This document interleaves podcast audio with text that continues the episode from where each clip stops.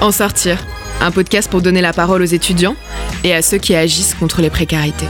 Réussir tes études, trouver ton emploi, te nourrir, te loger et voir tes amis, quand on étudie, c'est tout un défi. Encore plus aujourd'hui. Tom Malky est étudiant et journaliste. Pendant la crise sanitaire, il était aussi standardiste. C'est là que tu m'as appelé, que j'ai entendu ton histoire, et aujourd'hui je veux la partager avec ceux qui sont sur le terrain, ceux qui agissent. Ensemble, on va trouver des solutions pour qu'enfin tu puisses t'en sortir.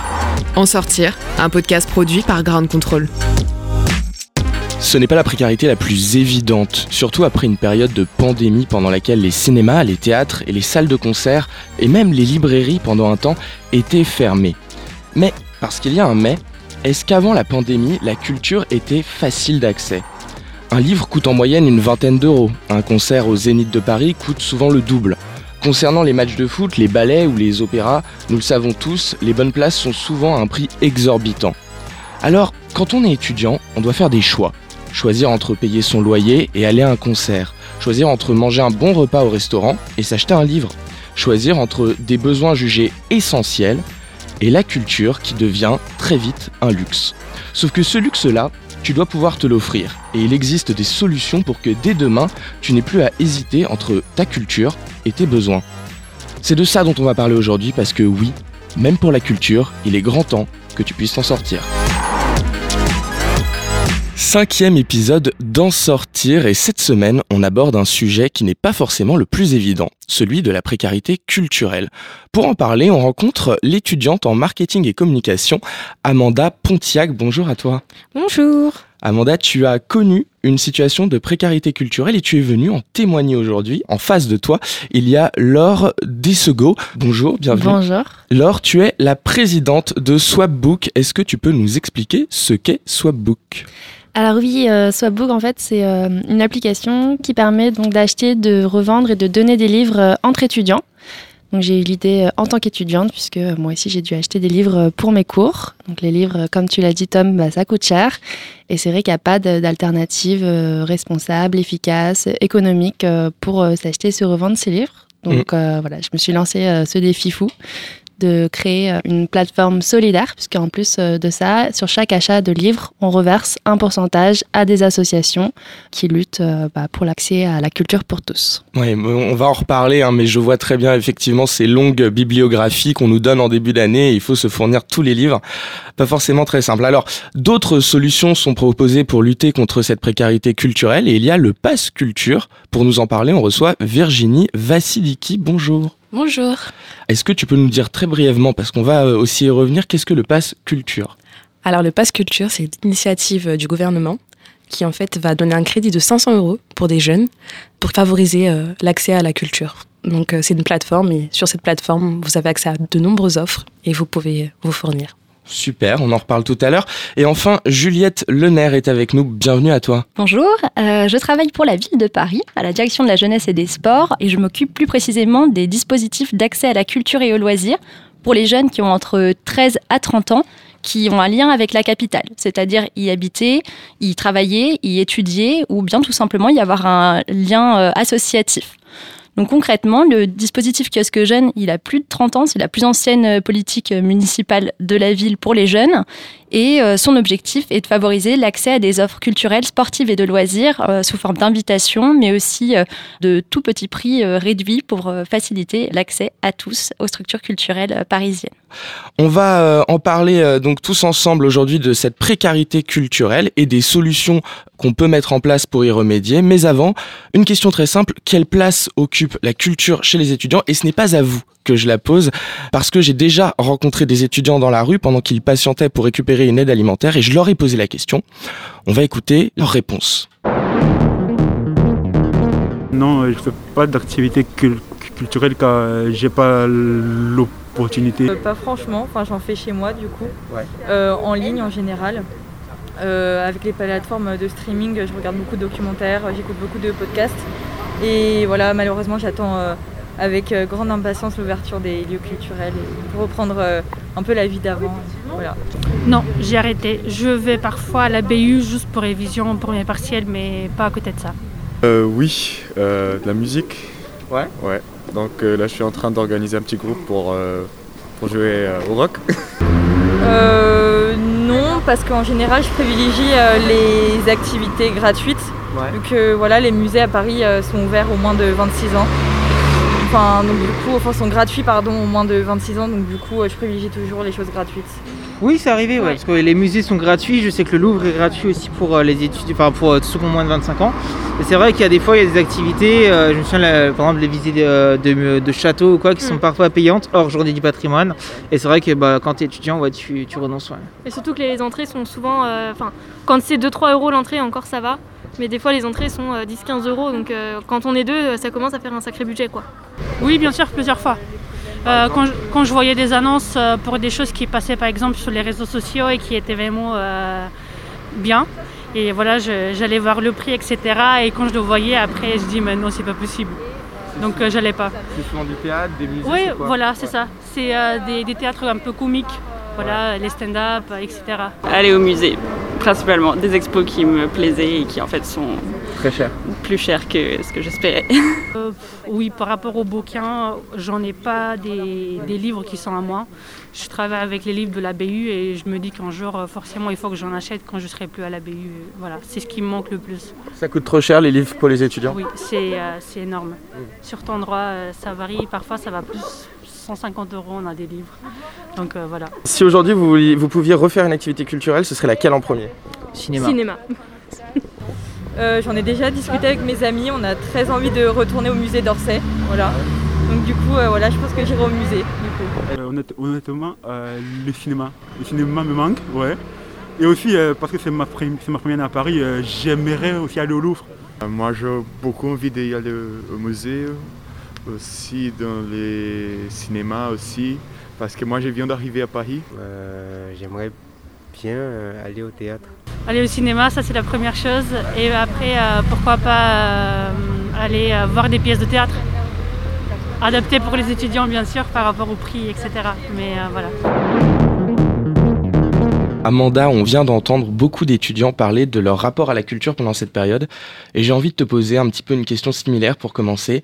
Quelle est l'activité culturelle que tu préfères? Alors j'hésite entre les musées et les concerts, mhm. étant donné que je suis passionnée de musique. C'est vrai que les concerts, c'est vraiment l'une de mes activités les enfin préférées, mais vraiment vraiment par-dessus tout. Mais euh, bah, quand je peux pas aller à des concerts, parce que ça coûte aussi, et euh, c'est pas tout le temps euh, les stars, on va dire les artistes préférés qui viennent sur Paris, bah j'aime beaucoup aller au, au musée, donc ouais, j'irai concert et après musée. Moite-moite. Moite-moite. Alors, euh, tu es là aujourd'hui pour nous parler de précarité. À la lumière de ton expérience, comment tu définirais la précarité culturelle et comment est-ce qu'elle t'a touché toi? Bah déjà, de par mon expérience, étant donné que moi, je suis pas forcément issue d'une famille qui a eu euh, accès euh, facilement à, à la culture. Du coup, bah j'ai grandi en fait dans un environnement où j'ai pas pu forcément avoir accès tout de suite à des bouquins, à des livres et à plein d'autres choses qui est liées à la culture. Donc j'ai dû y aller par moi-même. Bah déjà, ça a commencé par l'école. Grâce à l'école, justement, j'ai pu avoir accès à un capital culturel. Mais après, moi, je l'ai vraiment ressenti quand, bah, au sein de l'école, quand il y avait des élèves, justement, qui avaient cette chance de pouvoir partir, de pouvoir euh, bah, aller au musée, parce que là, je parle vraiment de quand j'étais au primaire. C'est comme ça que j'ai senti que l'écart commençait à creuser entre les élèves et entre moi. Même si euh, c'est vrai que j'étais entourée de personnes qui étaient quand même issues de ma classe sociale, si je peux dire ça comme ça, parce que je viens de banlieue. Mais euh, après, voilà, quand on arrivait au collège, quand on arrivait au lycée, et quand justement, bah, les différences, c'est là où elles se sentent vraiment, bah, c'est là où j'ai vraiment senti que j'étais dans une situation de précarité culturelle, où euh, j'étais pas placée sur le même pied d'égalité que certains élèves qui avaient cet accès-là. Ça se ressent surtout en cours, quand par exemple il y a des références qui sont faites que certains élèves ont et que toi tu n'as pas? Alors oui, ça peut commencer par là. Alors au lycée, je l'ai moins senti parce que du coup, c'est au collège que j'ai commencé à moi me cultiver de mon côté. Mhm. Mais il fallait vraiment en fait que que je me cultive moi, que j'ai un élan de curiosité, que j'aille sur Wikipédia. Donc euh, merci euh, Internet. Mais euh, oui, ça s'est vraiment senti, je pense, au début des années collège, genre 6e, 5e, CM2, comme ça. C'est là où ça commence à se sentir. Et oui, effectivement, il y avait des personnes qui avaient déjà des références qui avait déjà des connaissances que moi je n'avais pas. C'est là où en fait j'ai commencé à vraiment à me dire ok Amanda peut-être que tu tu devrais toi aussi euh, t'y mettre. J'ai envie de poser la question à Virginie, puisque toi aussi tu, tu es étudiante. Est-ce que la culture, finalement, c'est c'est pas quelque chose qu'on peut aborder différemment euh, en fonction des, des personnes? C'est on n'a pas tous la même culture et pour autant, il euh, n'y a pas d'échelon. Il y a un peu la réponse dans la question, mais je pose quand même la question. non, tout à fait, je suis d'accord avec toi, parce que moi, j'aime bien dire qu'il n'y a pas de bonne ni de mauvaise culture. Et mhm. selon moi, la culture et l'éducation, c'est intimement lié. Donc, euh, si on a la chance d'avoir euh, diverses origines, ça va contribuer à notre culture. On va pas avoir les mêmes références, mais on en a quand même, et ça compte. Mais malheureusement, forcément, à l'école, il y, a certains codes à avoir, certaines normes, mais c'est pas toujours valorisé la culture qu'on va mettre en avant. C'est juste ça qui est dommage. Alors, est-ce que c'est pour ça justement que tu es devenue euh, ambassadrice du Pass Culture? Tout à fait. Par le biais d'une amie qui m'a parlé du Pass Culture. Mhm. Du coup, en fait, il faut avoir 18 ans pour euh, faire l'inscription. Tu as un crédit de 500 euros pour faire diverses activités culturelles. Donc, moi, j'étais super contente. Mais quand je suis arrivée sur la plateforme, j'ai vu les offres proposées. Ça ne me correspondait pas. J'ai dit, c'est bien d'avoir 500 euros, mais qu'est-ce que j'en fais? Parce que ça ne me ressemble pas. Enfin, et après, je me suis intéressée, j'ai vu qu'en fait, euh, c'était pour diversifier les pratiques culturelles. Si je restais toujours dans ma zone de confort, j'allais pas mm. apprendre. Et la culture, c'est ça aussi, c'est découvrir et apprendre. Donc c'était vraiment une belle initiative et je suis sortie de ma zone de confort et avec le Pass Culture, j'ai eu la chance de faire tellement, tellement de choses qui aujourd'hui ont contribué à mon identité. C'est très important. Alors Juliette, euh, j'ai un peu la, même question euh, pour toi. Est-ce que c'est pour ça que tu as rejoint l'initiative Kiosque Jeune? Est-ce que c'est cette même envie de diversifier tes horizons culturels? Bah oui, on va dire que moi, c'est vraiment une question qui m'a toujours euh, tenu à cœur, euh, l'accès à la culture pour toutes et tous. Le kiosque jeune répond vraiment à cette question pour les jeunes. Euh, moi-même, parfois, je sais que je faisais des choix dans mes budgets concernant mes sorties alors que j'avais toujours été euh, intéressée. Et pour le coup, j'ai eu la chance d'être baignée dans le milieu culturel depuis que je suis enfant. Mais euh, bon, après, quand on se retrouve euh, dans la vie avec sa chambre étudiante à payer, etc., on n'a pas toujours l'opportunité de pouvoir faire toutes les sorties qu'on souhaiterait. J'ai eu la chance de faire un parcours en médiation culturelle et de pouvoir ensuite rejoindre la ville de Paris pour travailler pour les jeunes et ces dispositifs d'accès. Et c'est vrai que ça rejoint pas mal ce qu'on fait au kiosque jeune, les problématiques que vous évoquiez, Amanda et, Virginie, puisqu'on a des invitations en plus qui sont valables pour deux personnes en fait un jeune qui s'inscrit au kiosque jeune, c'est gratuit déjà pour lui. Mhm. Et euh, ça lui permet tout au long de l'année de bénéficier de deux invitations au tarif réduit par jour pour l'œuvre euh, de son choix qui est sur la plateforme.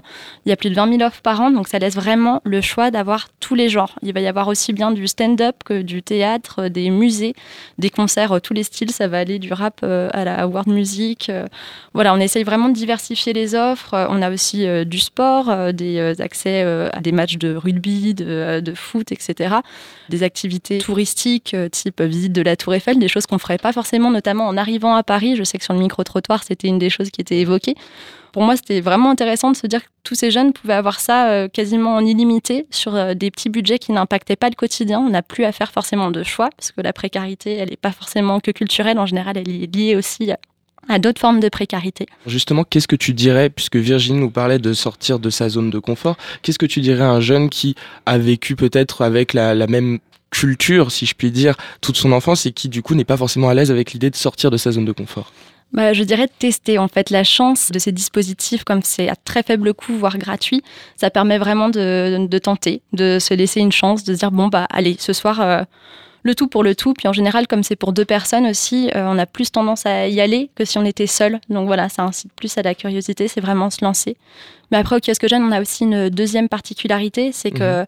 on propose aussi euh, des, euh, des, sorties collectives, en fait, clés en main aux équipements jeunesse de la ville de Paris, pour les jeunes qui de base n'auraient pas le réflexe de faire une sortie en autonomie, en fait notamment pour les jeunes majeurs. Et les animateurs des équipements jeunesse, en fait, amènent les groupes de jeunes avec des parcours de médiation, à des sorties euh, théâtre, euh, ils rencontrent des artistes, etc. Tout ça, c'est le kiosque jeune qui crée ces sorties. Et ensuite, euh, les jeunes peuvent faire ce pas déjà en collectif de sortir, accompagner. Et puis après, ils auront sûrement la curiosité et le réflexe d'aller chercher par eux-mêmes euh, ce qui se passe. On parlait du reportage et tu rebondissais dessus. Et j'ai envie de faire réagir quelqu'un d'autre, Laure, euh, puisqu'on a entendu euh, dans ce reportage cette étudiante qui parlait du coût exorbitant des livres de cours. Et tu as justement monté une initiative à ce sujet. Est-ce que ça ressemble un petit peu à la situation que tu as connue quand tu étais étudiante? Euh, exactement, bah, j'étais pas forcément en droit, moi, mais il y a beaucoup de filières euh, qui nécessitent d'acheter des livres. Et euh, c'est vrai que bah, la bibliothèque, c'est génial, mais il n'y a pas forcément tous les livres en quantité suffisante, surtout au moment des partiels, parce qu'il y a tout le monde qui se rue sur le livre. Donc je me suis lancée aussi euh, grâce à Enactus. Je voulais en parler parce que c'est eux qui m'ont euh, permis aussi de venir euh, dans cette émission. Et Enactus, en fait, c'est une association qui va accompagner des étudiants à développer des projets d'entrepreneuriat social. Du coup, ça permet aussi de donner la chance à des, jeunes porteurs de projets de se lancer dans une aventure voilà, hyper enrichissante. Et donc c'est aussi une façon de, s'ouvrir l'esprit, parce que moi je viens d'un quartier plutôt euh, voilà, banlieue chic, on va dire.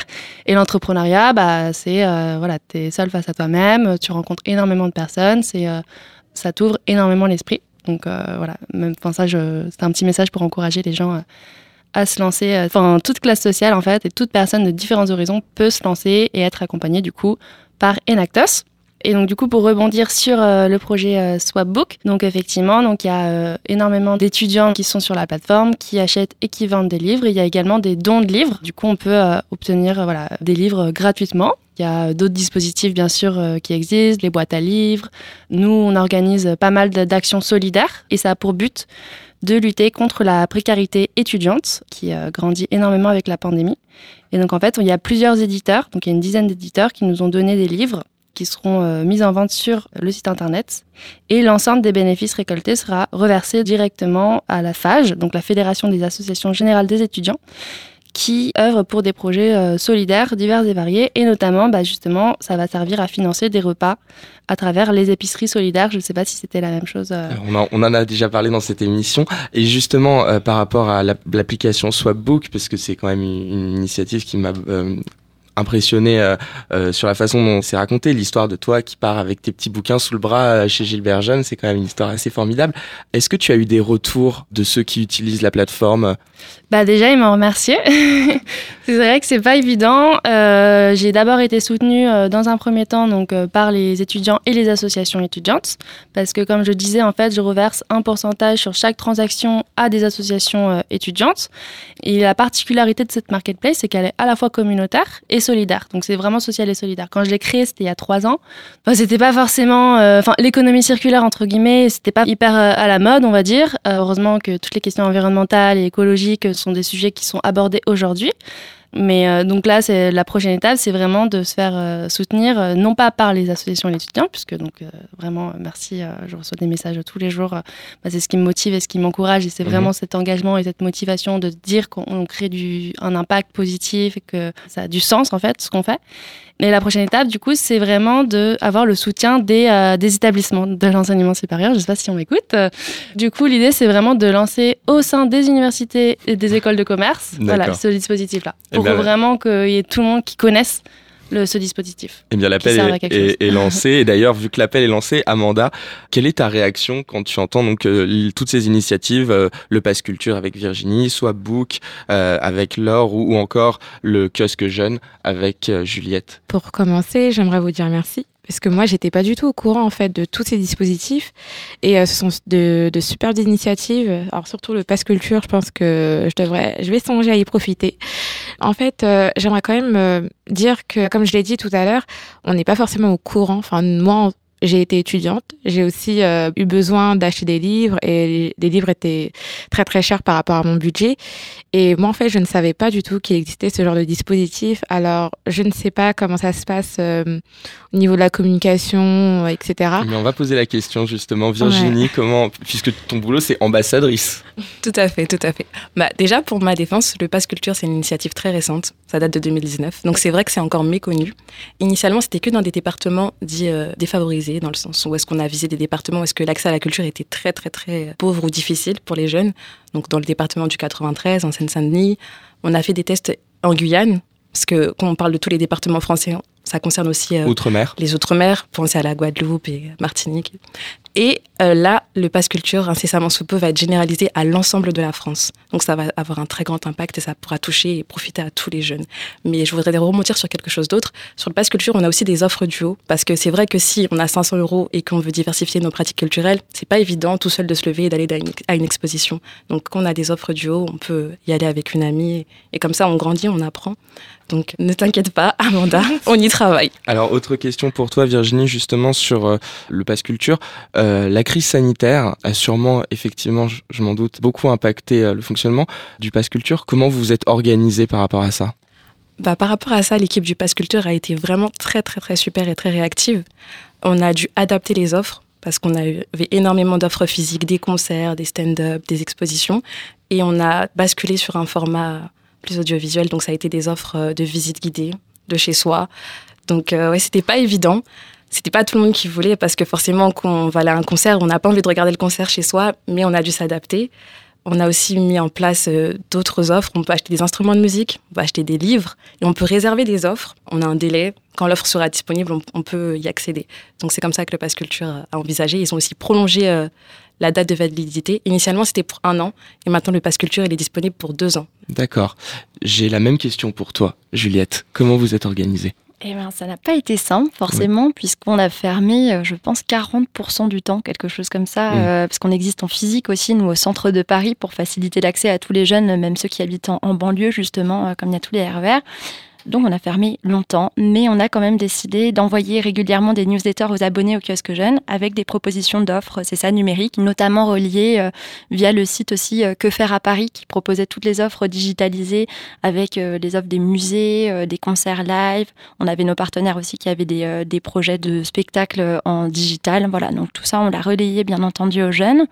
Et puis après, on a aussi fait des actions hors les murs avec des partenaires. par exemple, je pense au théâtre de la ville on est allé avec des comédiens, par exemple du théâtre de la ville, en foyer de jeunes travailleurs, proposer des consultations poétiques aux jeunes qui se retrouvaient isolés avec la crise euh, sanitaire, pour leur proposer un temps d'échange avec les artistes, des lectures de poèmes. Voilà, essayer vraiment d'être au plus proche, euh, notamment des jeunes qui vivaient ça euh, de plein fouet plutôt en individuel. Et puis là, on va reprendre, je l'espère, au plus vite, toutes les sorties physiques dans les lieux culturels. Alors ça me donne justement l'idée de te poser une question. Amanda, quelle est l'activité culturelle qui te manque le plus? Puisque tu nous parlais des concerts et des musées, mais là, quand euh, on va avoir une réouverture, quelle est la première activité culturelle que tu aimerais faire? Je pense que, comme tout le monde, j'aimerais partir euh, au cinéma. C'est la première activité que... qui me manque énormément. C'est beaucoup revenu dans le reportage, oui. Ouais, et je comprends pourquoi, parce que même si Netflix existe, même si euh, voilà, il y a énormément de plateformes de streaming, euh, c'est pas du tout la même sensation de regarder un film au cinéma avec euh, son petit popcorn, etc. Et euh, de regarder en fait ça chez soi, seul. C'est pas du tout la même sensation, c'est pas du tout la même expérience aussi. Donc mm. ça manque vraiment et donc ouais, j'aimerais bien retourner au cinéma. Et bien ça me donne justement une idée toute trouvée de dernière question pour toutes nos actrices de terrain. Quelle action à notre échelle, à notre modeste échelle, on peut fournir pour aider à la réouverture de ces lieux culturels? Laure Très bonne question. Du coup, bah, je pense euh, que bah, tout a été dit. Effectivement, il faut euh, bénéficier bah, du pass culture, euh, aller vers des dispositifs comme ce que propose la ville de Paris, télécharger Swapbook. Et du coup, il y a Marc Lévy qui nous soutient, Catherine Pancol, et les éditions 8, Cana, Hugo et compagnie, Univers Poche, Pocket Jeunesse, etc. Donc, on va faire des, réductions. avec la loi Langue, c'est moins 5% max, malheureusement, pour ces livres qui sont neufs. Mais donc, je vous dis encore une fois, il y a 100% des bénéfices qui seront versés à destination des projets solidaires et notamment de panier repas pour les étudiants. Merci beaucoup. Juliette, qu'est-ce qu'on peut faire pour aider la culture? Eh bien, en effet, relayer tous ces euh, super dispositifs euh, à disposition des jeunes et euh, je vais faire la petite proposition pour le coup.